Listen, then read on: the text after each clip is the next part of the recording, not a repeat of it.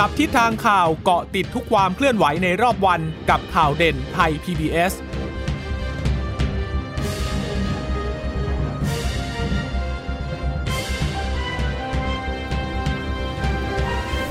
สวัสดีค่ะ สวัสดีค่ะ ต้อนรับคุณผู้ฟังสู่ข่าวเด่นไทย PBS นะคะ เราพบกันเป็นประจำทุกวันจันทร์ถึงศุกร์บ่ายๆแบบนี้ค่ะ อัปเดตข้อมูลที่เกิดขึ้นในรอบวันกับดิฉันจีราชาตาเอี่ยมรัศมีและคุณพึ่งนภาคล่องพยาบาลค่ะ ค่ะ สวัสดีคุณผู้ฟังทุกท่านนะคะ ฝากสวัสดีคุณผู้ฟังที่รับฟังเราผ่านทางสถานีวิทยุที่เชื่อมโยงสัญญาณจากไทย PBS ด้วยนะคะ จะเจอกันเป็นประจำอย่างนี้กับความเคลื่อนไหวที่เกิดขึ้นในแต่ละวันนะคะวันนี้น่าจะมีความชัดเจนแล้วค่ะว่าวันที่ 7 มิถุนายนเนี่ยก็น่าจะได้รับการฉีดวัคซีนแล้วนะคะ เพราะว่ามีวัคซีนแอสตราเซเนกาวันนี้เนี่ยก็มีการส่งมอบให้กับบริษัทสยามไบโอไซเอนซ์แล้วนะคะ ก็คือบริษัทแอสตราเซเนกาส่งมอบวัคซีนให้กับทางบริษัทสยามไบโอไซเอนซ์และหลังจากนี้บริษัทสยามไบโอไซเอนซ์เนี่ยเขาก็จะส่งมอบให้กับทางอย.เพื่อตรวจสอบคุณภาพก่อนนะคะ ก่อนที่จะมีการกระจายวัคซีนออกไป ก็เชื่อว่าวันที่ 7 มิถุนายนที่ประกาศก่อนหน้านี้ว่าจะมีการฉีดวัคซีนก็น่าจะได้รับการฉีดวัคซีนแล้วละค่ะ ค่ะ ก็รออีกพักหนึ่ง เพราะว่าที่ได้มาวันนี้ก็หลักแสนนะ ยังไม่ถึงหลักล้าน เพราะจริง ๆ ถ้าตามแผนเดิมเลยค่ะ จริง ๆ เดือนนี้จะต้องได้หกล้าน ใช่ไหมแต่ก็ก็ยังไม่เดี๋ยวทยอยมาทยอยมากันละกันภายในเดือนนี้แหละ ก็คงจะได้อะนะ แต่ว่าถ้ามาดูตัวเลขผู้ติดเชื้อรายใหม่วันนี้ก็สูงอีกแล้วนะคะ 3,440 เป็นการติดเชื้อในประเทศซะ2,353 จากเรือนจำจากที่ต้องขัง 1,087 ค่ะ ยืนยันสะสม 165,463 คน รักษาหายป่วยเพิ่มวันนี้น้อยกว่าติดเชื้อรายใหม่นะ 2,843 ค่ะที่รักษาอยู่เนี่ย 49,777 นะคะ ก็อยู่ในโรงพยาบาลซะ 22,350โรงพยาบาลสนามเยอะกว่าค่ะ 27,427 นะคะ ป่วยหนัก 1,247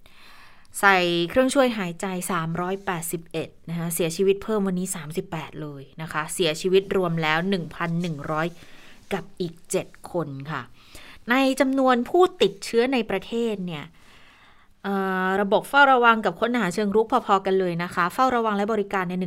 1,175 ค้นหาเชิงรุกมาได้ 1,163 เรือนจำสถานที่ต้องขังก็ 1,087 ใช่ไหมคะ แล้วก็คนที่เดินทางมาจากต่างประเทศอยู่ state quarantine เนี่ยมี 15 คน จังหวัดรายจังหวัดนะคะ คือคือถ้าแบ่งกันเนี่ยกรุงเทพไม่รวมเรือนจำวันนี้ลดลงมาเยอะเหมือนกันนะ 680 นะคะ ปริมณฑล5จังหวัดไม่รวมเรือนจำ668 จังหวัดอื่น 71 จังหวัดไม่รวมเรือนจำก็ 990 นะคะ ผู้เสียชีวิตเนี่ย 38 คน กรุงเทพ 18 เลยค่ะ ปริมณฑล 9 จังหวัดอื่นอีก 11 คนนะคะ เสียชีวิตเป็นชาย 24 หญิง 14 อยู่ในกทมซะ18 อยู่สมุทรปราการ 4 ชนบุรี ปทุมธานี จังหวัดละ 3 ค่ะ แล้วก็จะมีฉะเชิงเซา นนทบุรี สุราษฎร์ธานี จังหวัดละ 2 อยุธยา ร้อยเอ็ด ราชบุรี อุดรธานี จังหวัดละหนึ่งนะคะ แล้วก็ถ้ามาดู โรคประจำตัวที่เป็นปัจจัยหลักเสี่ยงต่อความรุนแรงของโรคก็จะมีคนที่เป็นความดันโลหิตเบาหวานไขมันในเลือดสูง แล้วก็การติดเชื้อเนี่ยมาจากไหนก็ติดจากผู้สัมผัสติดเชื้อที่เป็นคนในครอบครัว แล้วก็มีอยู่ 8 คนค่ะที่เสียชีวิตในสัปดาห์แรกที่ทราบผล บางคนในวันแรกในวันที่ทราบผลติดเชื้อเลยนะคะ ก็คือคนขับรถอ่าเดี๋ยวมีอาชีพอาชีพนะคะก็คือ คนขับรถประจำทางแท็กซี่รอปภ แล้วก็คนที่ค้าขายที่เขาไปพื้นที่เสี่ยง แต่ว่าที่วันนี้มีการเปิดเผยเนี่ย อายุผู้เสียชีวิตเนี่ยอายุมากที่สุด 95 น้อยที่สุด 10 เดือนเองค่ะ เด็กน้อยเลย 10 เดือนเท่านั้นเสียชีวิตแล้วนะคะสิบอันดับผู้ติดเชื้อก็ยังคงเป็นกรุงเทพอยู่ 680 รองลงมาเป็นสมุทรปราการเพชรบุรี ตรังสมุทรสาครนนทบุรีปทุมธานีนราธิวาส อยุธยาแล้วก็ชลบุรีค่ะ ค่ะ คลัสเตอร์เนี่ยวันนี้เยอะหน่อยสมุทรปราการคลัสเตอร์ตลาดสำโรง วันนี้คุณจิราพรไปรายงานที่นั่นด้วยมมีต้องร้อยแปดสิบหกนะคะ แล้วก็ยังไปเจอโรงงานผลิตจำหน่ายซอส ไปเจอคลัสเตอร์ที่โรงงานน้ำแข็งเพิ่มอีก 74 นะคะ ก็เลยตัวเลขก็ดันขึ้นมาเยอะเหมือนกันนะคะ ส่วนคลัสเตอร์จากเอ่อ โรงงานแปรโรรูปงเหรอคะงานที่ที่เพชรบุรีอะค่ะอืมเคลคอมเนี่ยนะคะก็กระจาย 11 จังหวัดเลยทีเดียวนะ เพราะว่าบางส่วนเขากลับบ้านกันไง ก็เลยกระจายไปค่อนข้างไกลเหมือนกัน อันนี้ก็ค่ะเป็นอีกจุดใหญ่เลยแหละที่ต้องติดตามอยู่นะคะ ค่ะ ส่วนการลักลอบเข้าเมืองโดยผิดกฎหมายนะคะ ก็มีทั้งหมด 211 คน มันจากเมียนมา 79 ลาว 30 คน กัมพูชา 59 คน มาเลเซียวันนี้ยังไม่พบผู้ที่ลักลอบเข้ามานะคะ โดยผู้ที่ลักลอบเข้ามาก็มาจากชายแดนไทยเมียนมานะคะค่ะส่วนใหญ่ก็จะเข้ามาทางจังหวัดกาญจนบุรี จังหวัดอ่าประจวบคีรีขันธ์ตรงนั้นนะคะ ส่วนใหญ่เป็นคนไทยค่ะ คนคนที่ลักลอบเข้ามาก็คือว่าเดินทางไปทำงานอ่าประเทศเพื่อนบ้านนี่แหละนะคะ แล้วก็เอ่อลักลอบเข้ามาก็มีทั้งนักเรียน มีนักเรียนด้วยนะ มีนักพนันออนไลน์ มีแม่บ้าน และอาชีพรับจ้าง นอกจากนี้ก็พบคนจีนพยายามที่จะลักลอบผ่านด่านแม่สอดสองคนนะคะซึ่งทั้งหมดก็ถูกจับดำเนินคดีไปนะคะค่ะเอ่อส่วน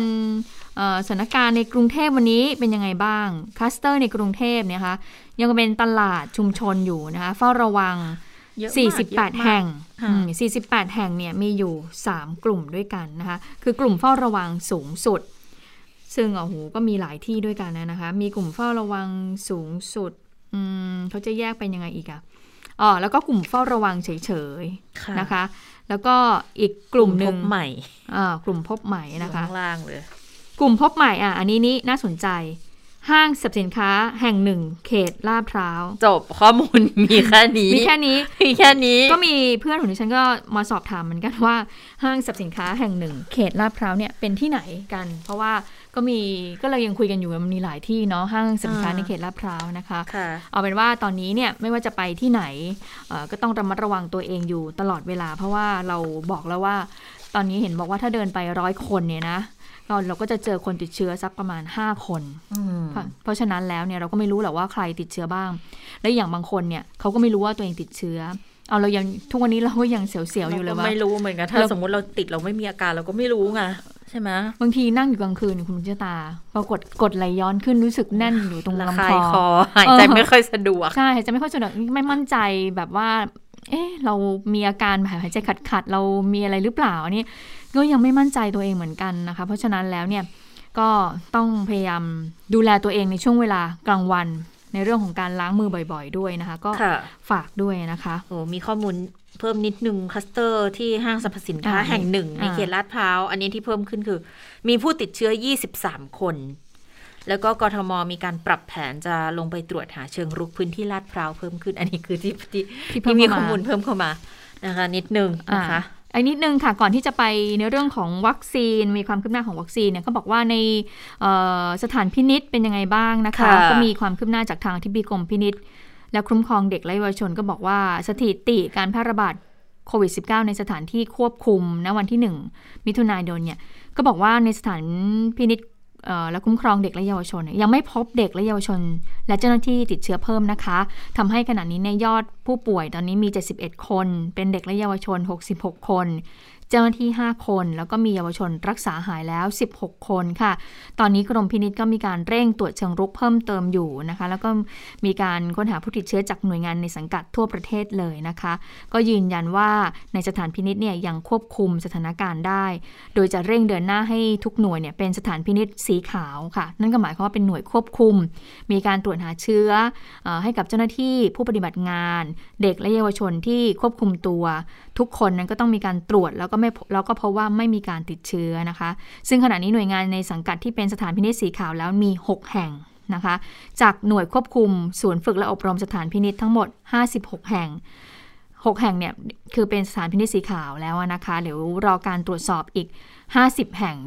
โดยทางอธิบดีบอกว่าเดี๋ยวจะเร่งทำให้ทุกแห่งเนี่ยให้เป็นสถานที่ปลอดเชื้อค่ะ ภายในวันที่ 15 มิถุนายน ค่ะ มีข้อมูลระดับโลกมาดูนิดนึงเนาะวันนี้ ยอดผู้ติดเชื้อรวมเนี่ย 171ล้าน9 2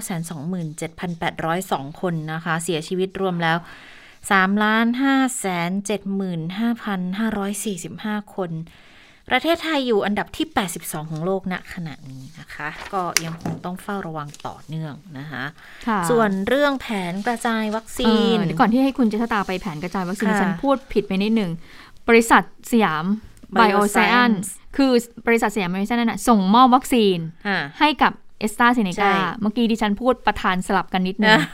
อ่าเพราะว่าเราผลิตสยามไบโอไซเอนซ์น่ะผลิตใช่ไหมคะ แล้วก็ก็คือส่งมอบให้กับบริษัทแอสตราเซเนกาและหลังจากนั้นเนี่ย แอสตราเซเนกาก็จะส่งมอบให้กับไทยอ่าและไทยก็จะมาเข้าระบบการตรวจสอบผ่านทางอย.ก่อนที่จะกระจายไปยังโรงพยาบาล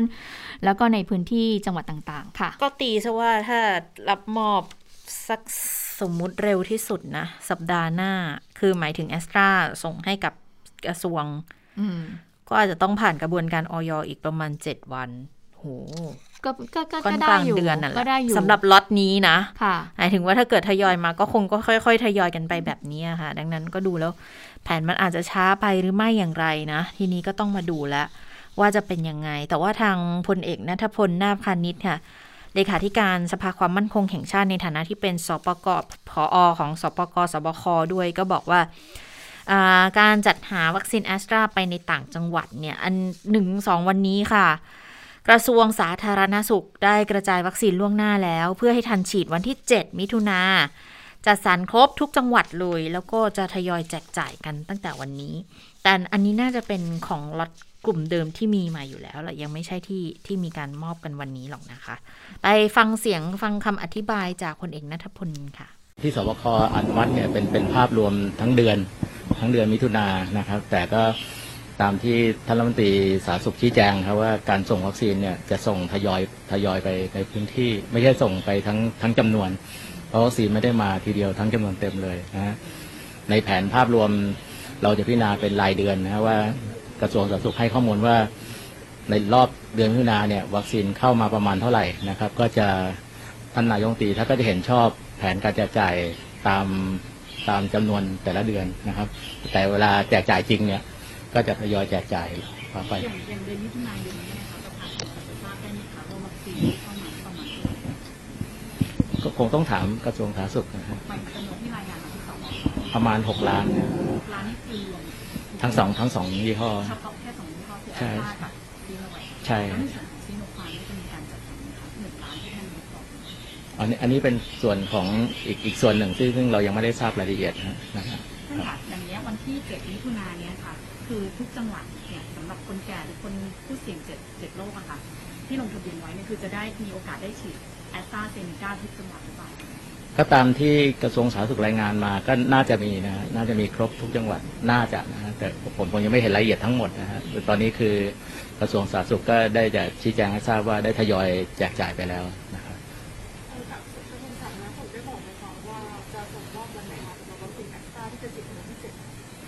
ก็บอกว่าเริ่มทยอยตั้งแต่ประมาณวันพรุ่งนี้มารืนนี้ไปนะครับทยอยแจกจ่ายไปนะครับ คือเรียนผู้สื่อข่าวว่า ก็คือวัคซีนเต็มจำนวนเนี่ยมันก็คือแผนเนี่ยเวลาแผนแจกจ่ายเนี่ยคิดเต็มจำนวน แต่เวลาที่ส่งจริง ๆ เนี่ยก็ทยอยเป็นระลอกระลอกไปนะครับ ตามตามตามวัคซีนที่เข้ามาจริง6ล้านโดสเนี่ยไม่ได้เข้ามาทีเดียวใช่ใช่ใช่ทยอยเข้ามาแต่ในภายในเดือน ใช่ประมาณนั้นครับ ก็จริงๆไม่ไม่ผมไม่อยากจะรับปากเพราะทุกครั้งประสบการณ์ที่ผ่านมาก็คือ มันอาจจะมีเหตุการณ์ทางอะไรที่ขัดข้องเล็กๆน้อยๆมันอาจจะเลทไปบ้างอะไรอย่างเงี้ย แต่ในตามสัญญามันต้องเป็นไปตามนั้นนะฮะอืมก็ต้องทยอยกันไปนะคะ ทยอยแต่ว่าปัญหาอย่างหนึ่งที่ตั้งข้อสังเกตก็คือ อ่าแต่แต่คนที่เขาลงทะเบียนอะเขาลงแล้วก็ล็อกวันไปแล้วไงอืมนี่ถ้าเกิดทยอยไปไม่ทันแล้ว เขาจะต้องหน้างานก็แสดงว่าหน้างานจะต้องเป็นคนบริหารจัดการอีกทีอย่างนั้นหรือเปล่าใช่ไหมคะว่าอ่าวันนี้วัคซีนมีมาไม่พอนะ คุณอาจจะต้องรอไปวันอื่นอีกหรือเปล่า แล้วจะทำให้เกิดความแออัดในวันอื่นไหมหรือว่าทำให้แผนทั้งหมดเนี่ย มันต้องชะลอไปอีกหรือเปล่านะคะ โดยเฉพาะคนที่ ลงทะเบียนไปแล้วด้วยนะอันนี้อาจจะต้องติดตามข่าวสารกันอย่างใกล้ชิดเลยนค่ะ มาดูเจ้ากระทรวงคุณอนุทินชาญวิรกุล รัฐมนตรีว่าการกระทรวงสาธารณสุขบ้างนะคะ ว่ายังไงบ้างกับแผนการกระจายวัคซีนนะคะ คุณอนุทินบอกอย่างนี้บอกว่า การกระจายวัคซีนเนี่ยก็ดำเนินการมาต่อเนื่องโดยตลอด โดยเมื่อวานนี้เนี่ยมีการกระจายวัคซีนทั้งซีโนแวคและแอสตรารวม1ล้าน1แสนโดสให้กับหน่วยงานสาธารณสุขทั่วประเทศนี่คุณจิรตาดิฉันก็เลยสงสัยเหมือนกันว่าเอ่อแปลว่าอันเนี้ยมันไม่เกี่ยวเห มือนว่าแปลว่ามีแอสตราเข้ามาก่อนหน้านี้แล้วเหรอคะ นั่นนะสิ ถูกไหมคะ เพราะว่าวันนี้เนี่ยทางเอ่อบริษัทสยามไบโอไซเอนซ์เพิ่งจะส่งมอบที่ผลิตในไทยอันเนี้ยเอ่อให้กับทางบริษัทสยามให้กับบริษัทแอสตราเซเนกาเองนะคะ ทีนี้คุณอนุทินบอกเพิ่มบอกว่า วัคซีนจะทยอยหมุนออกมา ถึงมือประชาชนตามแผนที่กรมควบคุมโรค รับมาจากสบคมาปฏิบัตินะคะ อย่างไรก็ตาม วัคซีนของแอสตราเนี่ยมีทั้งผลิตในประเทศ หรืออาจจะนำเข้าจากต่างประเทศก็ได้ ขึ้นอยู่กับ supply chain อะงั้นแสดงว่าแต่ว่าไม่แน่ใจว่าล็อตนี้ที่บอกว่าแอสตราเนี่ยอาจจะเข้ามาก่อนหน้านี้หรือเปล่านะคะโดยน่าจะน่าจะอย่างนั้นค่ะเมื่อสักครู่เห็นเห็นเอ่อบกสังคมเขาพูดประมาณอย่างนี้เหมือนกันว่า ก็มีอยู่แล้วเนี่ยหนึ่งล้านหนึ่งแสนโดสเนี่ยอืมคือคือคือรวมทั้งซีโนแวคทั้งแอสตรานะ แล้วก็ล็อตนี้แหละที่จะไปกระจายแล้วเริ่มฉีดวันที่เจ็ด ดังนั้นก็จะไม่รวมของวันนี้ที่อืสยามไบโอไซเอนซ์เขาส่งมอบให้กับทางแปลว่าแอสตราแปลว่าล็อตแอสตรามาอาจจะเป็นส่งมาจากต่างประเทศอะไม่นะคะรู้เหมือนกันว่ายังไงค่ะ มาทางไหนยังไงอืมโดยคุณอนุทินบอกเพิ่มบอกว่ากรมควบคุมโรคเนี่ยจะตกลงกับบริษัทเอสตาในเรื่องของจำนวนวัคซีนที่จะส่งในแต่ละเดือน ซึ่งก็ถือว่าเป็นไปตามเจตนารมณ์ของของทั้งสองฝ่าย เพื่อให้สอดคล้องกับประสิทธิภาพการฉีดแล้วก็การจัดส่งของเขาก็จะทยอยส่งออกมาเป็นรายสัปดาห์ คุณอนุทินก็ยืนยันว่าการกระจายวัคซีนเนี่ยเป็นธรรมแน่นอน เพราะว่ารับนโยบายจากท่านนายก หารยาวก่อน แล้วใส่จำนวนประชากรเข้าไป และคูณปัจจัยระบาดของแต่ละจังหวัดเอ๊ะมีสูตรออกมาเหมือนกันคือหารยาวก่อน แล้วใส่จำนวนประชากรเข้าไป แล้วคูณปัจจัยการระบาดของแต่ละจังหวัดนะแต่นะถ้าคะถ้าคูณปัจจัยการระบาดมันก็น่าจะกระจุกอยู่แถวตรงกรุงเทพปริมณฑลก่อนหรือเปล่าเออนั่นน่ะสิ เพราะฉะนั้นไอ้ไอ้วิธีการอย่างเงี้ยมันเป็นยังไง เดี๋ยวไปฟังเสียงคุณอนุทินกันค่ะ จัดสรรอย่างทั่วถึง เวลาเวลาสัมภาษณ์อะจดไว้ด้วยสิใช่ไหมเรารับเรารับนโยบายจากทางท่านนายกมาแล้ว หารยาวก่อน แล้วหารแล้วใส่อัตราส่วนจำนวนประชากรในแต่ละจังหวัด มันก็จะเกิดไอ้ตรงเนี้ยมันก็จะเกิดเขาเรียก fair distribution ก็คือเกิดการจัดสรรที่เป็นธรรมแล้วแต่เนื่องจากสถานการณ์ การระบาดในแต่ละจังหวัดไม่เหมือนกัน เราก็จะใช้ตัวเป็นตัว factor คูณเข้าไป การคูณเข้าไปเนี่ยอาจจะเป็นลดบางจังหวัด เพราะว่าเขาไม่มีติดเชื้อ แล้วก็ไปเพิ่มบางจังหวัดที่มีการติดเชื้อมาก ตรงนี้แหละคือจุดสุดท้าย แล้วก็จะได้ไม่มีใครมาพูดได้ แล้วจะได้ไม่ต้องมีการพูดออกไปอีกว่า จังหวัดนี้มีนักการเมืองมีอิทธิพลนะหน่วยงานนี้มีผู้บริหารประเทศที่มีอิทธิพลแล้วมา สั่งให้นำวัคซีนไปมากเป็นพิเศษ ตรงนี้คือสิ่งที่กระทรวงสาธารณสุขชอบที่สุด ท่านนายกรัฐมนตรีท่านบอกว่าให้ยึดหลักนี้เอาไว้ หารทั้งหมดสามหารทั้งหมดสองครั้งแล้วคูณครั้งหนึ่งนะครับ ก็จะทำให้เกิดการกระจายวัคซีนที่มีความเป็นธรรม ใครจะมาสั่งอะไรนอกเหนือจากนี้ก็ไม่ได้ อันนี้ทั้งผมทั้งท่านประหลัดทั้งท่านเทพดีนี่ รู้สึกโล่งใจมากนะครับ เพราะว่าจะไม่มีสิ่งใดที่จะมาทำให้การกระจายวัคซีนของเราเนี่ย เกิดความไข้เขวไม่เป็นธรรมอืม นั่นก็คือสิ่งที่คุณอนุทินชาญบริกุลเจ้ากระทรวงนั้นได้บอกเอาไว้นะคะ ก็คือบอกไว้คร่าวๆแหละ แต่ว่ารายละเอียดยังไงเนี่ยเอ่อคุณอนุทินบอกว่าเดี๋ยวต้องให้ทางอธิบดีกรมควบคุมโรคเนี่ยเอ่อเป็นคนบอกนะคะ แต่ว่าทางอธิบดีกรมควบคุมโรคก็บอกเบื้องต้น แล้วบอกว่าการกระจายวัคซีนเนี่ยเป็นไปตามนโยบายของสบคนะคะค่ะเบื้องต้นทุกจังหวัดเนี่ยจะต้องมีวัคซีนฉีดอย่างเท่าเทียมกันนะคะ สูตรการคิดหรือว่าการกระจายวัคซีนเป็นยังไง ไปฟังเสียงท่านอธิบดีกรมควบคุมโรคกันค่ะตาม นโยบายของสบคท่านนายก แล้วก็ตามที่ท่านรองนายกรัฐมนตรีท่านอนุทินสั่งการนะครับ ก็คือต้องมีทุกจังหวัดนะเบื้องต้นก็คือเท่าเทียมกัน ก็คือที่ท่านใช้คำว่าหารยาว เราก็มีจัดสรรก้อนแรกก็คือหารหารทุกจังหวัดเท่ากันก่อนนะครับก็ยืนยันมีมีทุกจังหวัดนะครับ แล้วก็จังหวัดไหนที่ไกลการขนส่งลำบากเราก็จะส่งไปก่อนนะครับอย่างที่ท่านรองนายกได้พูดนะครับว่า อนนี้สั่งการให้กระจายไปแล้วนะครับ ประมาณ 1 ล้านกว่าโดสนะแต่ทยอยไปทุกวันทุกวันนะนะครับ บางบางที่อาจจะถึงแล้วโรงพยาบาลจังหวัดนะครับ บางที่อยู่ในรถกำลังวิ่งไปอย่างนี้เป็นต้นนะก็จะทยอยไปเรื่อยๆนะครับนะ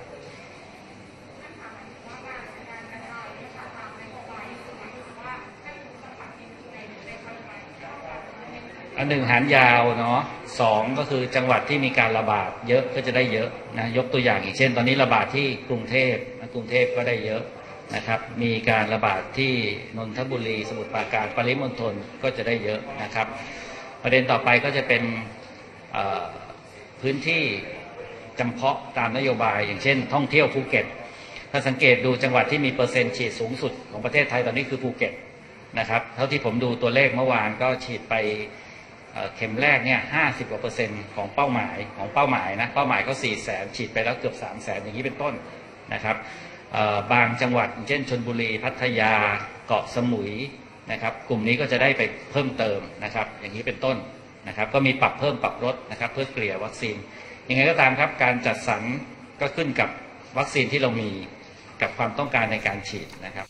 อ่าคือการจัดสรรขึ้นกับวัคซีนกับความต้องการในการฉีดสบคเนี่ยเขาจะให้แนวมาเป็นแผนประจำเดือนทีนี้ทางกรมก็มีหน้าที่ต้องมาทอนเป็นรายสัปดาห์ ส่งปุ๊บก็ต้องมาเช็คสต็อก แล้วว่าเหลือเท่าไหร่ จังหวัดให้เยอะฉีดได้น้อยเนี่ยอันนี้ก็ไม่ส่งไปเพิ่มนะ จนกว่าของเดิมคุณจะฉีดเสร็จ แล้วอาจจะต้องเร่งด้วยเพราะว่าเวลาวัคซีนเนี่ยเอาออกมาใช้ก็มีอายุในการใช้งานด้วยเหมือนกันนะคะ และดังนั้นการฉีด กับการมีวัคซีนในสต็อกของแต่ละพื้นที่แต่ละจังหวัดเนี่ยก็ต้องเหมาะสมกัน ทีนี้กลุ่มเป้าหมายที่กำหนดว่าจะต้องฉีดก็คือกลุ่มอายุมากกว่า 60 ปี และกลุ่มผู้ป่วยเรื้อรัง 7 โรคที่จองผ่านระบบเข้ามา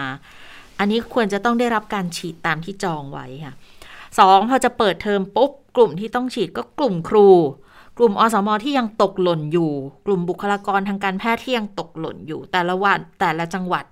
ก็ต้องบริหารการฉีดตามกลุ่มเป้าหมายนะคะ ทีนี้เนี่ยก็มีกลุ่มพิเศษตามนโยบายขึ้นมา คือกลุ่มผู้ขับเคลื่อนเศรษฐกิจ อย่างประกันสังคมเนี่ยเขาได้รับโคต้า 1 ล้านโดส ก็ต้องส่งวัคซีนไปที่จุดฉีดของเขาเป็นกลุ่มเฉพาะ ที่ประชุมอธิการบดี 11 แห่งเขาจะมาช่วยกำหนด 11 จุดฉีด ส่วนใหญ่ก็จะอยู่ในกรุงเทพเนี่ยนะคะ จุฬามหาวิทยาลัยธรรมศาสตร์ ราชวิทยาลัยอะไรอย่างเงี้ย ก็จะมีประมาณ 5 0 0แสนอันนี้ก็ไป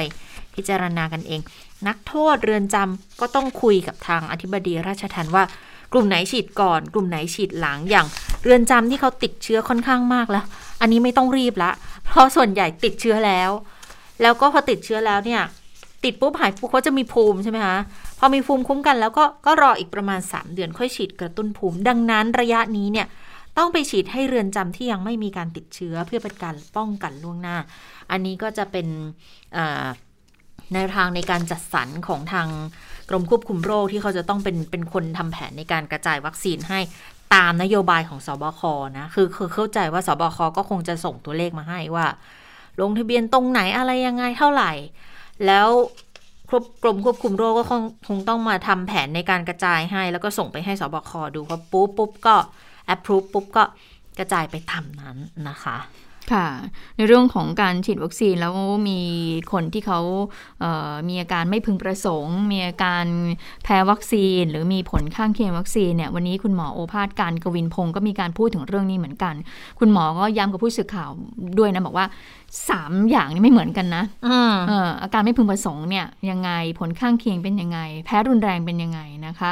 เอ่อทีนี้เพราะบางคนเนี่ยตอนนี้ก็ออกข่าวมาเหมือนกันเพราะว่าแต่ละที่เนี่ยบางคนเขาฉีดวัคซีนไปไงบางคนก็แพ้ภายใน 3-7 วันใช่ไหมคะบางคนก็ภายในสัก 2 อาทิตย์ หรือว่าบางคนก็จะมีผลข้างเคียงเกิดขึ้นภายหลังจากที่ฉีดเลยเนี่ยประมาณ 30 นาทีเนี่ยวันนี้คุณหมอก็พูดย้ำอีกเหมือนกันนะคะไปฟังเสียงของคุณหมอโอภาสการกวินพงศ์ในประเด็นเรื่องนี้กันค่ะ เบื้องต้นเนี่ยเราจะมีคณะกรรมการที่จังหวัดตรวจสอบก่อนนะ และถ้าเคสที่เสียชีวิตเราจริง ๆ เราอยากจะมีการชนสูตรศพ หรือที่พูดง่ายๆผ่าศพพิสูจน์ทุกราย แต่ก็หลายรายญาติเขาไม่ติดใจเขาก็ไม่อยากให้ชนสูตรศพมันก็ลำบากอะถ้าถ้าไม่ได้พิสูจน์ทางห้องแลบอะไรอย่างเงี้ยมันก็จะต้องดูประวัติ แล้วก็ให้กรรมการเขาดูแต่ยืนยันนะครับ ว่าการตรวจสอบอาการไม่พึงประสงค์เนี่ยเราจะมีคณะกรรมการอิสระระดับจังหวัดระดับส่วนกลางในการดู ทางหน่วยงานที่เป็นฝ่ายบริหารก็จะไม่ไปก้าวไก่แล้วก็ผลสรุปเป็นยังไงก็จะเป็นอย่างนั้นนะครับผมการแสดงว่าตอนนี้คือเราก็ยังยึดที่ว่าสามสิบนาทีในการที่จะสังเกตอันนั้นคือสังเกตอาการแพ้เบื้องต้นนะซึ่งแพ้รุนแรงเนี่ยส่วนใหญ่จะเกิดภายใน 30 นาทีก็ยังยึดยึดตรงนี้เป็นมาตรฐานนะแต่อาการไม่พึงประสงค์เนี่ยเราจะตามดูถึง 30 วัน มันต่างกันถึงบอกต้องใช้คำให้ถูกนะถ้าแพ้รุนแรงเนี่ยส่วนใหญ่เกินไม่ไม่เกิน 30 นาที เรายังยึดตรงนั้นเป็นหลักอยู่นะแต่อาการไม่พึงประสงค์เนี่ยเราตามถึง 30 วัน สมมุติเราฉีดคนทั่วประเทศ ตามถึง 30 วันแล้วถามว่า 30 วันจะไม่มีคนตายเลยหรือตายด้วยโรคหัวใจวันหนึ่งสมมติผมยกตัวอย่าง 10 ลาย มันก็ต้องเกิด 10 ลายอะแล้วเพอเอิร์ธเขาไปฉีดวัคซีนพอดี ก็จะบอกว่าเกิดจากวัคซีนไม่ได้ ก็ต้องมีกรรมการมาตรวจสอบว่าเกิดไม่เกิด กรรมการตรวจสอบแล้วถ้าเกิดมันโอ้มันผิดปกติเยอะๆเขาก็จะส่งสัญญาณมาที่การจัดฉีดวัคซีนในระดับชาติว่าเอ้ยอย่างนี้ควรจะชะลออะไรไปก่อนหรือเปล่ายังไงอย่างนี้เป็นต้นก็จะมีระบบที่เขาดูแล้วก็ ดูทั้งวิชาการแล้วก็การบริหารจัดการควบคู่กันไปครับผมค่ะแต่ดิฉันว่าไม่ว่าจะยังไงก็ตามคนที่ฉีดวัคซีน หรือว่าพาคุณพ่อคุณแม่ไปฉีดก็ไม่อยากมีทั้งทั้งทั้งทั้งหมดเลยนะ ไม่ว่าจะเป็นแพ้รุนแรงนะคะภายหลังฉีดวัคภายหลังฉีดวัคซีน 30 นาที หรือว่ามีอาการไม่พึงประสงค์ภายใน 30 วัน หรือว่าจะมีผลข้างเคียงเกิดขึ้นก็ตามนะคะ เพราะฉะนั้นแล้วเนี่ยก็ อืมเขาคือคือทางกรมควบคุมโรคเนี่ยเขาก็มีหลักเกณฑ์ของเขาอยู่นะดังนั้นเนี่ยการที่จะไปตีว่าเอ๊ะ ฉีดวัคซีนแล้ว มีผลข้างเคียงเกิดขึ้นอืมอะไรอย่างเงี้ยมันก็เป็นการยากเหมือนกัน คุณหมอก็เลยบอกว่าอะเพราะฉะนั้นมันก็ต้องมีคณะกรรมการอ่าอิสระขึ้นมาในการตรวจสอบนี้นะคะจะต้องมีการผ่าชนสูตรศพเหมือนกันถ้าว่าเอ๊ะคนนี้เนี่ยเสียชีวิตด้วยอะไร ซึ่งหลาย ๆ คนนะคะเอ่อญาติหลาย ๆ คนเขาโอ้โหเห็นว่าจะต้องมามีการผ่าพิสูจน์ศพเนี่ยส่วนใหญ่เขาก็ไม่อยากอะคุณชินชตาเขาก็ไม่ไม่ไม่ไม่อยากที่จะแบบเสียชีวิตมันก็เป็นเรื่องที่น่าเศร้าแล้ว ก็ไม่อยากให้มันมีการมาผ่าพิสูจน์ศพอย่างนั้น ส่วนใหญ่ก็เลยไม่ได้มีการผ่าไปดังนั้นกรณีที่บอกว่าเสียชีวิตจากวัคซีนโควิด -19 ตอนนี้มันก็ยังไม่ได้เป็น ยังไม่มีปรากฏชัดนะว่ามีคนไหนที่เกิดจากการเสียชีวิตด้วยการฉีดวัคซีนนะคะ ค่ะ ส่วนใหญ่ถ้าเกิดว่าจะจะตีว่าจะต้องเสียชีวิตเพราะการฉีดวัคซีนเนี่ยคือไม่รู้ว่าส่วนใหญ่หรือเปล่าเพราะว่าจริงๆเนี่ยการตามรายงานทั่วโลกที่เขาบอกก็ยังไม่ไม่ได้พบที่ชัดแจ้ง คือถ้าจะพบแบบชัดแจ้งจัดจัดจริง ๆ เนี่ยเขาก็จะมองในแง่ที่คนที่ พ้อย่างรุนแรงก็คือใน 30 ชั่วโมงนะ30 นาทีหลังฉีดนะคะที่มีอาการขึ้นมาทันที อันนั้นน่ะถือว่าเป็นการแพ้วัคซีน แต่แพ้ถึงขั้นเสียชีวิตอันนี้ยังยังยังไม่เห็นที่มีหลักฐานประจักษ์ชัดขนาดนั้นนะคะ ดังนั้นก็ถึงยังยืนยันในคำที่บอกว่ามีแล้วฉีดไปก่อนเนี่ย แล้วมีแล้วฉีดดีกว่า ที่จะไปรอแล้วมันป่วยนะคะ คืออัตราการการเสียชีวิต หรือว่าการแพ้การระคายเคืองใด ๆ ที่เกิดขึ้นเนี่ยดูแล้วประโยชน์ในการฉีดมันอาจจะมากกว่า ดังนั้นก็จะมองออกไปในแง่นั้น แล้วก็การจะพิสูจน์มันมันค่อนข้างยาก แต่ว่าถ้ามาดูในเรื่องของการจับตาติดตามการผลิตกันในประเทศไทย โดยสยาม Bioscience เนี่ยวันนี้ก็ ส่งมอบแล้วเรียบร้อยล็อตแรกนะคะ วันนี้เนี่ยสยาม Bioscience ก็ส่งมอบวัคซีน a s t r a z เซ e c a ที่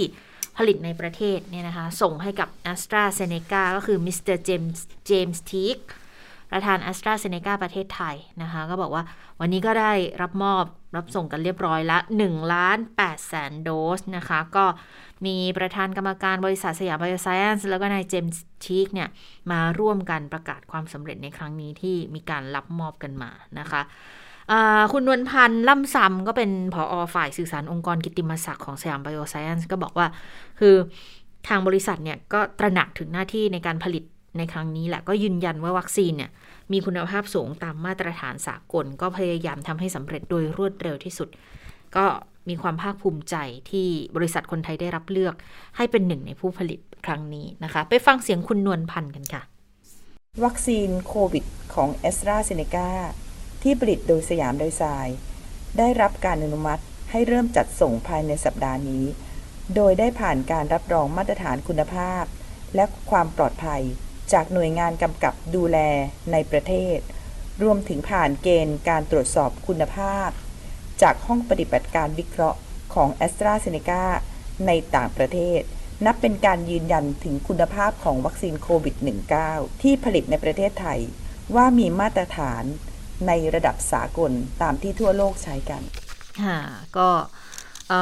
อก็มีการพูดถึงผลการทดลองทางคลินิกด้วยเหมือนกัน บอกว่าคนที่รับวัคซีนโควิด -19 ของ a s t r a z เซ e c a เนี่ยค่ะ ทนต่อผลข้างเคียงของวัคซีนได้ดี และวัคซีนช่วยป้องกันอาการเจ็บป่วยจากโควิด -19 ในทุกระดับความรุนแรง ข้อมูลที่ฉีดให้กับประชากรหลายสิบล้านคนทั่วโลกแล้วก็แสดงให้เห็นนะคะว่า วัคซีนของ a s t r a z เซ e c a เนี่ยมีประสิทธิผลลดความรุนแรงของโรคโควิด -19 ในระดับที่ต้องเข้ารับการรักษาในโรงพยาบาลมากถึงร้อยละ80 หลังฉีดเข็มแรกนะคะอตอนนี้เนี่ย a s t r a z เซ e c a ก็ร่วมกับสยาม Bioscience ดำเนินการถ่ายทอดเทคโนโลยีให้มันสอดคล้องกับแผนการผลิตอยู่ณขณะนี้นะคะ เขายืนยันบอกว่าดำเนินการได้ตามแผนที่กำหนดไว้ โดย a s t r a z เซ e c a จะทยอยส่งออกวัคซีนโควิด -19 ไปยังประเทศอื่น ๆ ในเอเชียตะวันออกเฉียงใต้ ในเดือนกรกฎาคม แล้วตอนนี้เนี่ย a s t r a z เซ e c a จัดส่งวัคซีนมากกว่า 500 ล้านโดสให้ 168 ประเทศทั่วโลกด้วย นะคะอืมนะคะวันนี้ก็เอ่อนอกจากเอสเอ่อวัคซีนแอสตราเซเนกาแล้วที่เราจะได้รับการฉีดแล้วก็เป็นวัคซีนหลักของประเทศไทยแล้วเนี่ยก็มีอีกตัวหนึ่งนะคะที่เป็นที่มาก่อนแอสตราเซเนกาคือซิโนแวคทีนี้คุณหมอสุภัทรฮาสุวรรณกิจเนี่ยก็มีการเขียนไว้ใน Facebook น่าสนใจเหมือนกัน คุณหมอบอกว่า เบื้องหลังทำไมซิโนแวค ถึงกลายเป็นวัคซีนหลักของไทยไปได้นะคะ แต่ว่าความคืบหน้าล่าสุดตอนนี้ก็คือ องค์การอนามัยโลกได้รับรองซิโนแวคแล้วค่ะใช่ไหมคะสำหรับใช้ในภาวะฉุกเฉินก็ถือว่าเป็นตัวที่ 6 แล้วใช่ไหมคะคุณชาตาใช่ค่ะใช่อืมก็ถือว่าเป็นตัวที่ 6 แล้วค่ะก็ถือว่านับเป็นข่าวดีของหลาย ๆ ประเทศที่มีซิโนแวคเนี่ยเป็นวัคซีนหลักรวมทั้งประเทศไทยด้วยนะคะเอ่อคุณผู้ฟังสามารถลองไปอ่านดูนะคะในในในเพจของคุณหมอสุพัฒน์ก็น่าสนใจด้วยแล้วกันนะคะ ซึ่งคุณหมอก็พูดว่าเอ๊ะทำไมเราต้องมี เพราะว่าช่วงแรก ๆ เลยเนี่ยการระบาดของเราเนี่ยมันมันมันต่ำมากการระบาดในรอบแรกเนี่ยก็เลยทำให้ตอนนั้นเนี่ยก็เอ่อมีความชะล่าใจในการจัดหาวัคซีนก็เลยทำมาสู่การที่มีการพูดว่า เอ๊ะทำไมเราแทงม้าตัวเดียวอืมเนื่องจากว่าตอนนั้นนะก็คือว่าเอ่อมีการระบาดเนี่ยในรอบแรกเนี่ยเราค่อนข้างที่จะเป็น ระบาดต่ำมากเลยนะคะ ซึ่งตอนนั้นเนี่ยเราก็สั่งทั้งซิโนแวคเข้ามาแหละ แล้วก็มีทั้งเอสตราเซเนกาแต่ว่าเอสตราเซเนกาเนี่ยเป็นตัวหลัก แล้วเราก็มีแผนการชัดเจนว่าเอสตราเซเนกาเนี่ยจะเข้ามาเมื่อไหร่อย่างไรนะคะต่อมามันก็จะมีทำลายให้เห็นว่าเมื่อเออระยะเวลาผ่านไปมีการระบาดในรอบ 2 แล้วก็มีการระบาดในรอบ 3 ซึ่ง ค่อนข้างจะหนักมาก หลังจากที่เราได้รับเชื้อไวรัสกลายพันธุ์เข้ามา มันก็เลยทำให้ซิโนแวคเนี่ยซึ่งเราก็ได้รับความสัมพันธ์อันดีนะคะจากจีนเนี่ยก็เลยส่งมอบเข้ามาก็เลยทำให้เราเนี่ยได้มีวัคซีนจากซิโนแวคนั้นได้ฉีด เพราะว่าตามกำหนดแล้วเนี่ยเอสตราเซเนกาก็บอกไว้ตั้งนานแล้วแหละนะ คือทางรัฐบาลไทยก็บอกแล้วว่าเราอะทำสัญญงสัญญากับเขาไว้ก็คือจะเริ่ม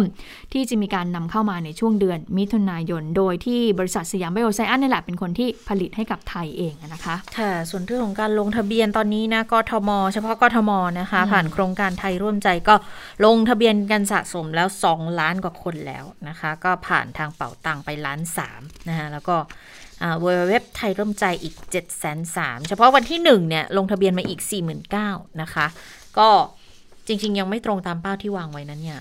ยังต้องการยังต้องต้องอีกเยอะเลยแหละเพียงแต่ตอนนี้วัคซีนก็ก็ยังไม่เห็นนะ แต่เห็นบอกว่ากรุงเทพน่าจะได้สักล้านหนึ่งก่อนนะคะ ในล็อตแรกๆเนี่ยนะคะ ที่มีการกระจายวัคซีนกันนะคะค่ะ แล้วเมื่อวัคซีนมาถึงเนี่ยมันก็คงจะต้องกระจายอย่างที่เอ่อคุณหมอโอภาสบอกว่าอืมคือต้องไปกระจายยังจังหวัดที่มีการระบาดเอ่อค่ะเยอะๆก่อน แต่ว่าเบื้องต้นก็คือจะกระจายทุกจังหวัดเอ่ออันดับที่ 2 คือจังหวัดที่มีการระบาดมากเอ่อแล้วก็ลำดับที่ 3 ที่จะพิจารณาให้ก็คือจังหวัดที่มีเป้าหมายชัดเจนอืมเช่นเรื่องโรคเศรษฐกิจอย่างภูเก็ตเป็นต้นที่เราจะต้องมีการกระจายวัคซีนไปให้เขาเพราะว่าอย่างค่ะตอนนี้ภูเก็ตเนี่ยก็มีการฉีดเข็มแรกไปแล้วเนี่ยมากกว่า 50%นะคะ ถ้าเกิดว่าจะเกิดภูมิคุ้มกันหมู่ได้จะเปิดประเทศได้ในวันที่ 1 กรกฎาคมก็ต้องฉีดมากกว่า 50%ก็คือต้องให้ได้อย่างน้อย 70%นะวันนี้คุณพิพัฒน์รัชกิจประการรัฐมนตรีท่องเที่ยวและกีฬาก็มีการชี้แจงในเรื่องนี้เหมือนกันนะคะในการประชุมร่างพรบงบประมาณรายจ่ายปี 65 ว่าในพื้นที่ท่องเที่ยวเนี่ยต้องฉีดวัคซีนให้คนในพื้นที่ 70%นะภายในเดือนมิถุนายนนี้คาดว่าจะเดินหน้าได้อย่างแน่นอน และโครงการต่อไปในวันที่ 1 ตุลาคมก็จะเปิดแหล่งท่องเที่ยวใน 10 จังหวัด โดยไม่กักตัว ก็คือมีเชียงใหม่ มีกรุงเทพ มีประจวบคีรีขันธ์เพชรบุรีชนบุรีภูเก็ตสุราษฎร์ธานีกระบี่พังงาและบุรีรัมย์เพราะพบว่าใน 10 จังหวัดมีรายได้จากนักท่องเที่ยวต่างประเทศ ในปี 2562 ถึง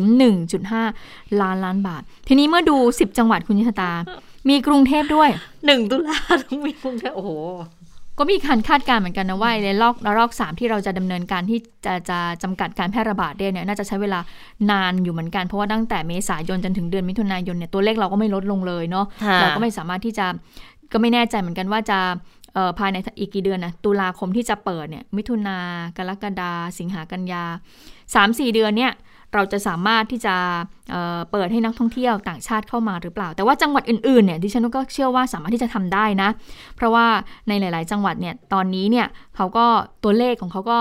เออเขาเรียกว่าไม่พบผู้ติดเชื้อแล้วมานานหลายวัน บางที่ก็เกิน 28 วันไปแล้วด้วยซ้ำนะคะก็คือก็น่าจะทำได้แหละ แต่ว่าวงเล็บนะคุณยิชตาต้องมีวัคซีนด้วยนะคะคือต้องมีวัคซีน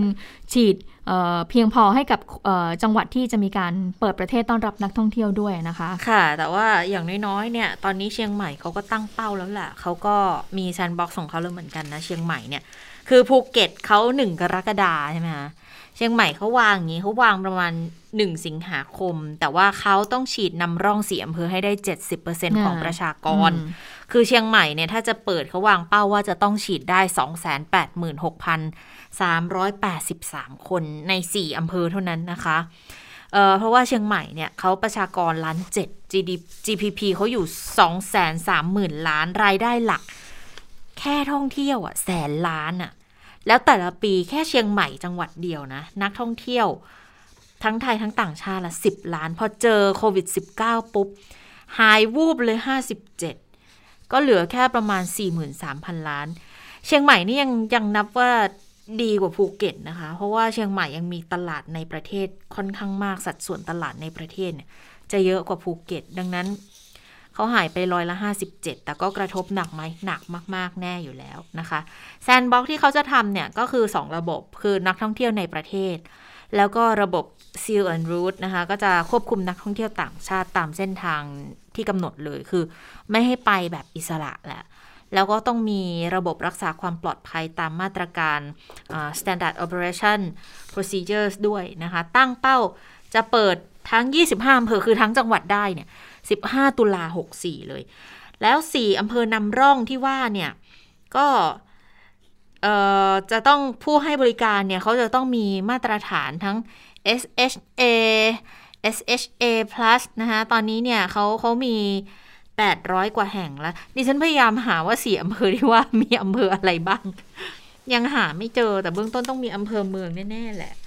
น่าจะเป็นอำเภอเมืองกับอำเภอรอบข้างอะ่ะ แต่ยังหาไม่เจออมน่าจะมีอำเภอเมืองอำเภอแม่ริมอำเภอจอมทองอะไรประมาณอย่างนี้หรือเปล่าที่เป็นเป็นแหล่งท่องเที่ยวสำคัญสำคัญ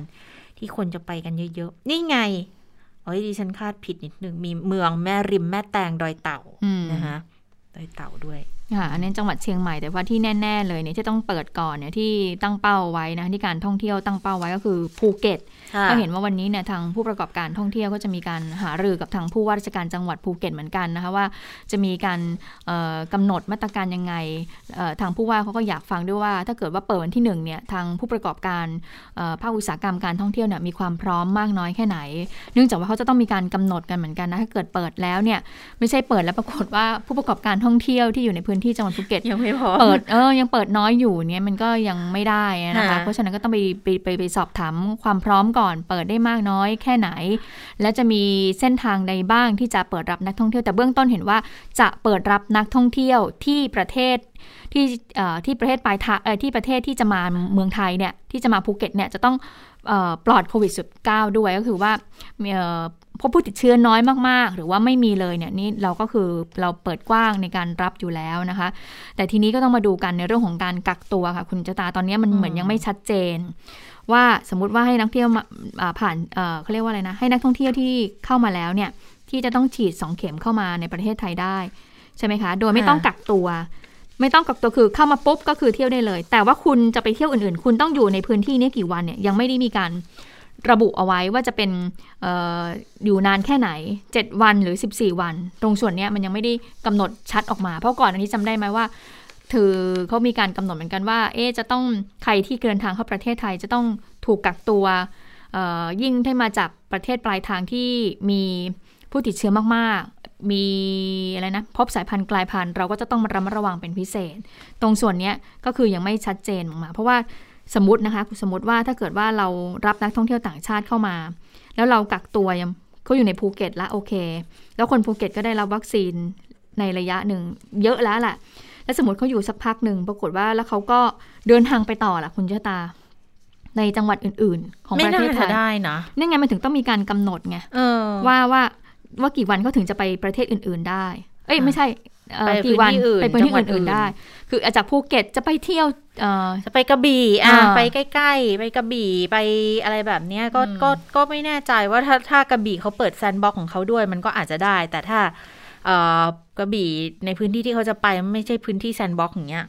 ก็อาจจะไม่ได้นะคะ ก็เดี๋ยวคงต้องดูในรายละเอียดกันอีกทีแหละ ก็ถ้าใกล้แล้วเนี่ยกรกฎาคมตั้งเป้าว่าจะเปิดแล้วเนี่ยอีกไม่นานก็น่าจะมีความชัดเจนแล้วล่ะ ว่าแผนทางเออเอกชนทางภูเก็ตเนี่ย เขาจะยังไงแล้วผู้ประกอบการเขาจะพร้อมมากน้อยแค่ไหน เพราะว่าปีกว่าแบบนี้เนี่ย เขาไม่มีแทบจะไม่มีไรายได้เลย จะมีคนที่ยืนระยะมาจนถึงการเปิดใหม่อีกรอบเนี่ยได้มากน้อยแค่ไหน จะมีคนที่มีแรงพอจะไปกู้เงินเพื่อมาฟื้นเศรษฐกิจ เอยมาฟื้นธุรกิจของตัวเองเนี่ยมากน้อยแค่ไหนนะคะ เพราะเพราะอย่างหนึ่งคือเมืองท่องเที่ยวที่คนคาดหวังกันอะบางทีถ้าเกิดเข้าไปในเมืองเขาก็ต้องการสัมผัสกับความคึกคักใช่ปะไปถึง โอ้ไม่มีอะไรไม่มีกิจกรรมอะไรเลยมันมันก็กร่อยเหมือนกันนะ แต่ถ้าโอเคอยากจะมาพักผ่อนแบบ ธรรมชาติเลยอะไรแบบเนี้ยอืมก็คงไม่มีปัญหาอะไรเท่าไหร่หรอกนะอ่าคะโอเค เดี๋ยวค่อยฟังรายละเอียดอีกทีนะว่ามันจะมีความคืบหน้าอย่างไรนะคะ ค่ะอะมาดูคดีดังเออคดีดังมาคดีดังน้องชมพู่น่าจะอ่าเอ่อปีหนึ่งได้แล้วมั้งใช่นะสำหรับใช่คดีน้องชมพู่นะคะ ซึ่งเย็นๆเมื่อวานนี้ก็เริ่มมีข่าวแล้วแหละว่าทางตำรวจเนี่ยจะออกหมายจับใครนะคะแล้วช่วงเช้าเนี่ยปรากฏว่าตำรวจก็ไปบ้านเออของผู้ต้องหาก็คือจะไป ตามจับตามหมายจับที่ออกนะคะก็คือคุณชัยพลวิภาฮะหรือที่เรารู้จักกันในนามว่าลุงพลเออเพราะฉะนั้นเอ่อก็ปรากฏว่าไปตอนเช้าผู้สื่อข่าวก็ไม่เจอนะ ปรากฏว่าลุงพลก็คือเขาไปกับทนายเรียบร้อยแล้วค่ะเขาเดินทางเข้ากรุงเทพละก็คือเขาจะไปเออมอบตัวที่สำนักงานตำรวจแห่งชาตินะนะคะ ค่ะ ก็มอบตัวแล้วเรียบร้อยนะคะ 10โมง52ทนายสิทธาเบี้ยบังเกิดก็ นำตัวคุณชัยพลวิภาหรือว่าลุงพลเนี่ยไปมอบตัวกับพลตำรวจเอกสุวัสด์แจ้งยอดสุขเรียบร้อยนะคะ ทางทนายก็บอกว่า คือจริง ๆอะสื่อไปรอกันเยอะเลยอะ แล้วปรากฏว่าพอพอมาถึงเขาก็ น่าจะได้เข้าไปข้างในแล้ว เพราะว่าจะต้องประสานทำการมอบตัวก่อนหน้านี้ แต่ทนายให้ข่าวอย่างนี้บอกว่าตำรวจยังไม่รับมอบตัว เพราะว่าจะได้แถลงข่าวอีกครั้งหนึ่งนะคะ แต่ลุงพลไปเนี่ยไม่ได้ไปคนเดียวนะ ไปพร้อมป้าแตนด้วยตำรวจก็เชิญเข้าไปด้านในสื่อไม่ได้อนุญาตให้ให้เข้าไป แล้วก็สักพักหนึ่งค่ะ ทางผบตรก็ได้ออกมาแถลงข่าว แต่จริงๆคือคือ พบตรเนี่ยเขามีกำหนดที่จะแถลงข่าวในกรณีอื่น ๆ อยู่แล้วด้วยนะคะแล้วก็อาจจะมีการสอบถามถึงในกรณีนี้นะคะ แต่ว่าก็ได้ออกมาให้ข้อมูลก็พูดถึงกรณีความผิดฐานความผิดที่เกิดขึ้นเนี่ยก็จะมีพรากเด็กอายุไม่เกิน 15 ปี ไปเสียจากบิดามารดา โดยปราศจากเหตุอันควรถ้าทิ้งเด็กอายุไม่เกิน 9 ปี เพื่อให้เด็กนั้นพ้นไปเสียจากตน โดยประการที่ทำให้เด็กนั้นปราศจากผู้ดูแล เป็นเหตุให้เด็กถึงแก่ความตาย และกระทำการใด ๆ แก่ศพ หรือสภาพแวดล้อมในบริเวณที่พบศพก่อนการชนสูตรพลิกศพเสร็จสิ้นนะคะอ่าแล้วก็เป็นไปในประการที่น่าจะทำให้การชนสูตรพลิกศพหรือผลในทางคดีนี้ เปลี่ยนแปลงไป ก็ยืนยันบอกว่าทุกอย่างเนี่ยเกิดขึ้นพบตรบอกทำตามพยานหลักฐาน รวบรวมพยานหลักฐานขออนุมัติหมายจับ ข้อหาเท่าที่พยานหลักฐานเนี่ยอืมจะไปถึงค่ะนะคะ ไปฟังเสียงพลตำรวจเอกสุวัสด์กันค่ะ เรารวบรวมทุกอย่างนะครับทั้งพฤติกรรมมนุษย์นะพฤติกรรมมนุษย์พยานแวดล้อมประจักษ์พยานนะวัตถุพยานต่างๆ ในที่เกิดเหตุที่ค้นได้จากนอกเหนือจากที่เกิดเหตุด้วยนะครับ หลักวิชาการทางวิทยาศาสตร์ต่างๆ ทั้งวิทยาศาสตร์ทั่วไปทั้งนิติวิทยาศาสตร์กระทั่งไสยศาสตร์ ความเชื่อต่างๆ รวบรวมหมดนะครับรวบรวมหมดจากพฤติกรรมต่างๆแล้วก็เอามาวิเคราะห์มารวบรวมแต่คงไม่อยากไประบุว่าตรงไหนวันไหนอะไรอย่างไรนะ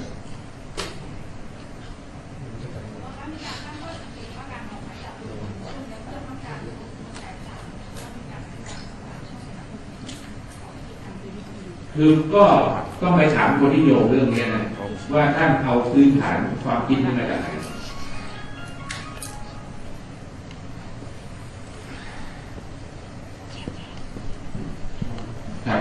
ก็อย่างนี้นะครับรายละเอียดเนี่ยเดี๋ยวผมจะปรึกษาทีมสืบสวนสอบสวนถ้ามีความจำเป็นต้องแถลงข่าวเฉพาะเรื่องคดีน้องชมพู่เนี่ย ก็อาจจะพิจารณา เพราะว่าก็เข้าใจว่าสังคมก็ตลกอบอวนอยู่ แต่ถ้าคิดว่าไม่มีเหตุผลไม่จำเป็นพอก็จะไม่แถลงแต่ถ้าจะแถลงก็อาจจะเป็นพรุ่งนี้นะครับว่าเดี๋ยวขอไปพูดคุยกับทีมงานเขาก่อน ค่ะ อย่างที่ทางพลตำรวจเอกสุวัสด์บอกนะคะว่ามีการรวบรวมพยานหลักฐานหลาย ๆ อย่างเลยนะในการมัดตัวผู้ต้องหานะคะ โดยสรุปใจความอย่างนี้ค่ะ สรุปได้ว่า 1. การกระทำของคนร้ายในคดีนี้เนี่ยมีการพาเหยื่อไปทิ้งที่ไกล ๆ เพื่อเป็นการอำพรางคดีค่ะ ซึ่งเป็นแผนประทุษกรรมของคนร้ายที่เป็นคนใกล้ชิดกับเหยื่อ หากปล่อยให้เหยื่อเนี่ยยังมีชีวิตอยู่ ก็สามารถชี้ยืนยันตัวเองว่าเป็นผู้ที่กระทำผิดได้ ดังนั้นจึงจำเป็นต้องมีการอำพรางคดี เพื่อให้มีความ ผิดนั้นพ้นตัวออกไป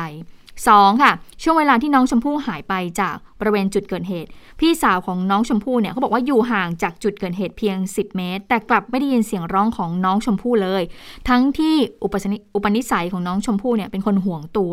หากไม่ใช่บุคคลใกล้ชิดก็จะร้องเสียงดังทันที อันนี้ก็เลยมองว่าน่าจะเป็นคนบุคคลใกล้ตัวนี่แหละคนรู้จักกันค่ะ 3. คือบริเวณจุดพบศพ บนภูเหล็กไฟพบรองเท้า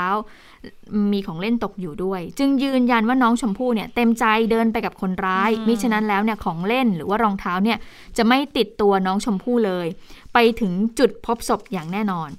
ซึ่งจาก 3 ประเด็นนี้แหละ มีพยานหลักฐานทั้งพยานบุคคลที่ใกล้ชิดกับเหตุการณ์ พยานผู้เชี่ยวชาญในด้านต่าง ๆ ทั้งนักจิตวิทยา นักโภชนาการ ผู้เชี่ยวชาญด้านศิลศาสตร์ สุนัขดมกลิ่นเป็นต้น ประกอบกับมีการจำลองเหตุการณ์เลย ก็เลยนำมาสู่การออกหมายจับค่ะอ่าค่ะอะ คดีดังก็เดี๋ยวต้องติดตามเย็นนี้อีกทีนึงนะคะ ในข่าวข้ามมิติใหม่ทั่วไทย ก็น่าจะมีย้อนรอยเหตุการณ์ที่เกิดขึ้นกันให้ทราบกันอีกครั้งหนึ่งนะคะ ช่วงนี้มาติดตามสถานการณ์ในต่างประเทศกันบ้าง สวัสดีคุณสวรักษ์ค่ะ สวัสดีค่ะ สวัสดีค่ะคุณผู้ฟัง สวัสดีทั้งสองท่านค่ะไปต่อที่เรื่องของโควิด -19 กันบ้างนะคะ ไปดูความคืบหน้าดีๆ ใน บางประเทศจะได้เป็นกำลังใจกันหน่อยนะ อย่างที่อังกฤษค่ะ รัฐมนตรีกระทรวงสาธารณสุขของอังกฤษถแถลงข่าวนะคะ บอกว่าเมื่อวานนี้ค่ะ เป็นวันแรกที่อังกฤษทำสถิติใหม่นะคะ ไม่มีผู้เสียชีวิตในเวลา 28 วันหลังตรวจพบโควิด -19 นับตั้งแต่เดือนมีนาคมปีที่แล้ว ซึ่งสะท้อนให้เห็นว่าการฉีดวัคซีนนั้นได้ผลนะคะ ก็ถือว่าเป็น เรื่องดีเรื่องหนึ่งนะคะของอังกฤษค่ะ แล้วก็ทางกระทรวงก็เลยขอย้ำนะคะให้ประชาชนเนี่ยปฏิบัติตามมาตรการด้านสาธารณสุขอย่างเคร่งครัด แล้วก็ขอให้มาฉีดวัคซีนกันให้ครบโดสนะคะ เพราะถ้าดูภาพรวมเนี่ยก็ยังไว้วางใจสถานการณ์ไม่ได้ ยังคงต้องปฏิบัติตามมาตรการเฝ้าระวัง แล้วก็มาฉีดวัคซีนกันให้ครบๆนะคะ ในขณะที่กระทรวงสาธารณสุขนะคะก็เปิดเผยค่ะ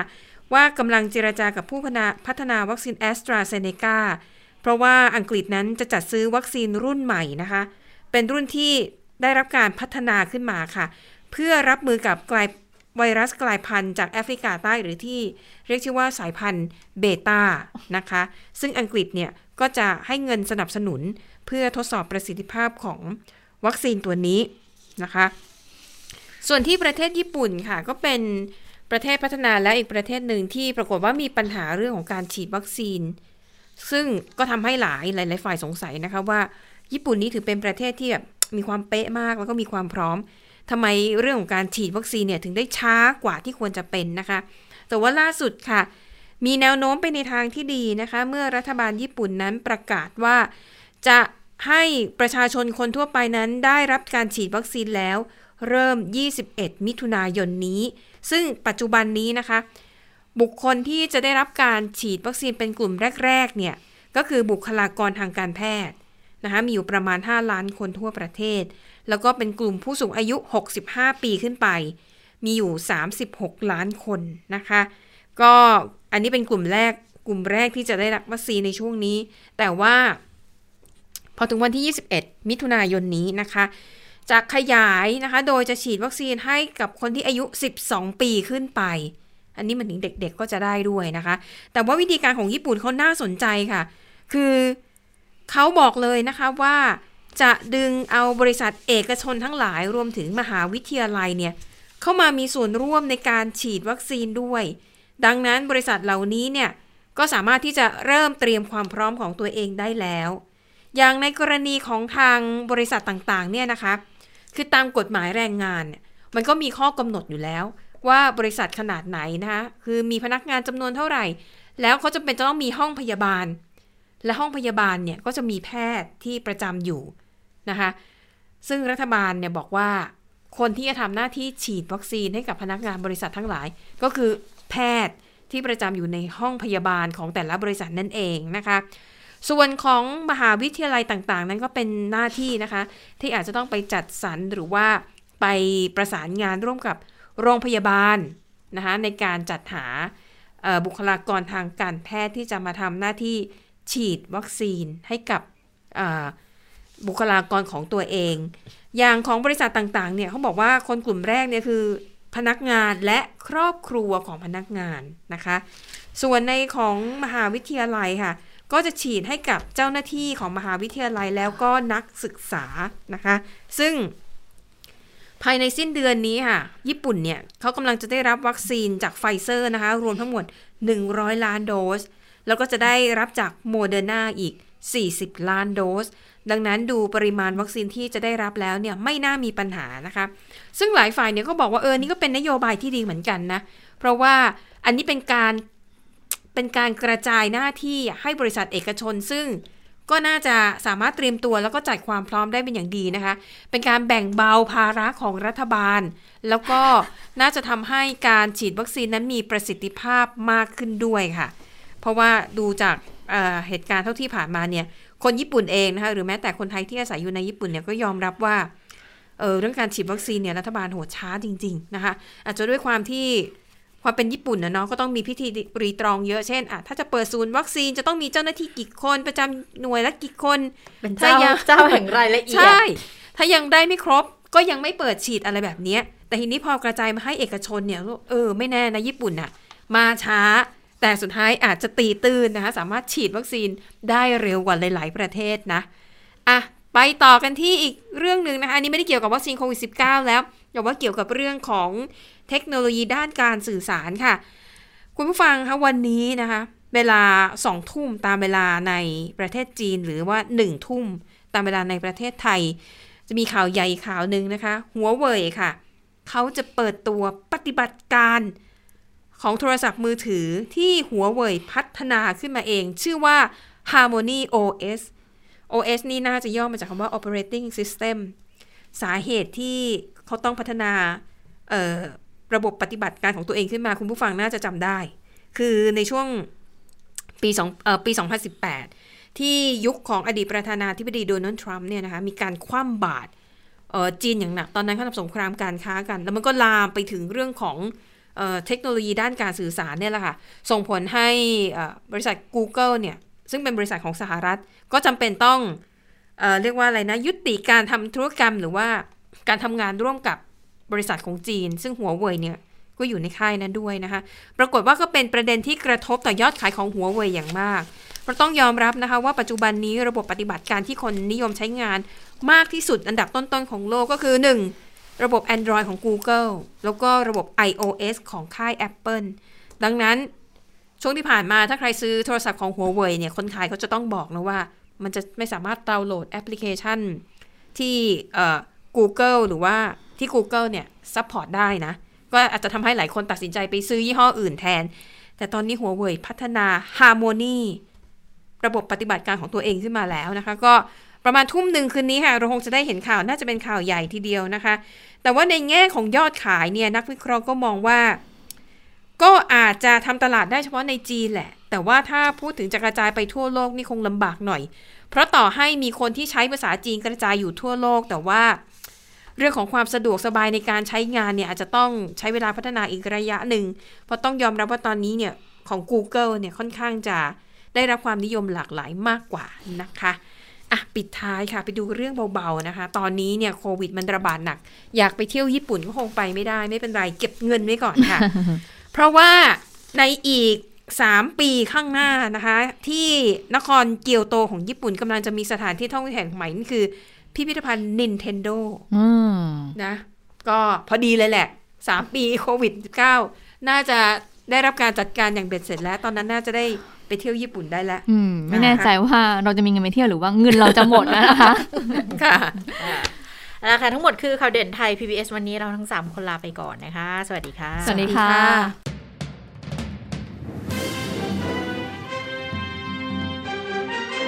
ติดตามข่าวเด่นไทย PBS ได้ทุกวันจันทร์ถึงศุกร์เวลา 15 นาฬิกา ทางไทย PBS Radio และติดตามฟังข่าวได้อีกครั้งทางไทย PBS Podcast